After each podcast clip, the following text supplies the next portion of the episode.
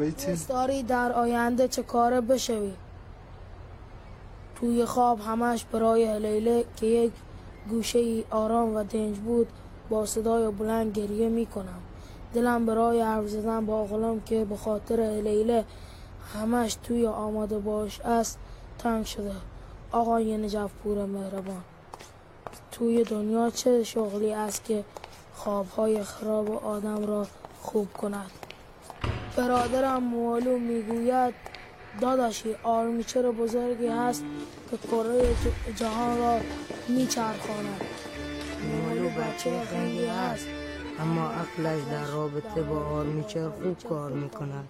یک روز شربت سینه دردش را ریخت روی کره جغرافیا، با کره رفت سر شیر آب، با یک توپ سفید برگشت. گفت داداشی اگر آرمیچر زمین تند بچرخد قیافه‌اش مثل این می شود. کره را با اسکاچ شسته بود. توی چشمام سیل کرد و گفت داداشی بیا بریم تو کار آرمیچرش. همون روز رو پوش دکتری، کیف مهندسی و لباس خلبانی را از توی خیالاتم پاک کردم. از بین همه شغلهای توی دنیا تو فکر یک دکه کوچک سر نفش پیاده‌روی جلوی سازمان ملل هستم. اسم هم برایش انتخاب کردم، دکه پرزیدنت. اسم خوراکیام و قیمت ارزونشون را میچسبانم زیر برف پاکن ماشین رئیس جمهورها. کی از ارزانی بدش می آید؟ و رئیس جمهورها که مشتری هم شدن شغل آینده هم شروع می شدن. آقا من فکر می کنم رئیس جمهور یکی می خواهد که اسم رفیقای کلاس چهارم و پنجمش را یادش بیاورد.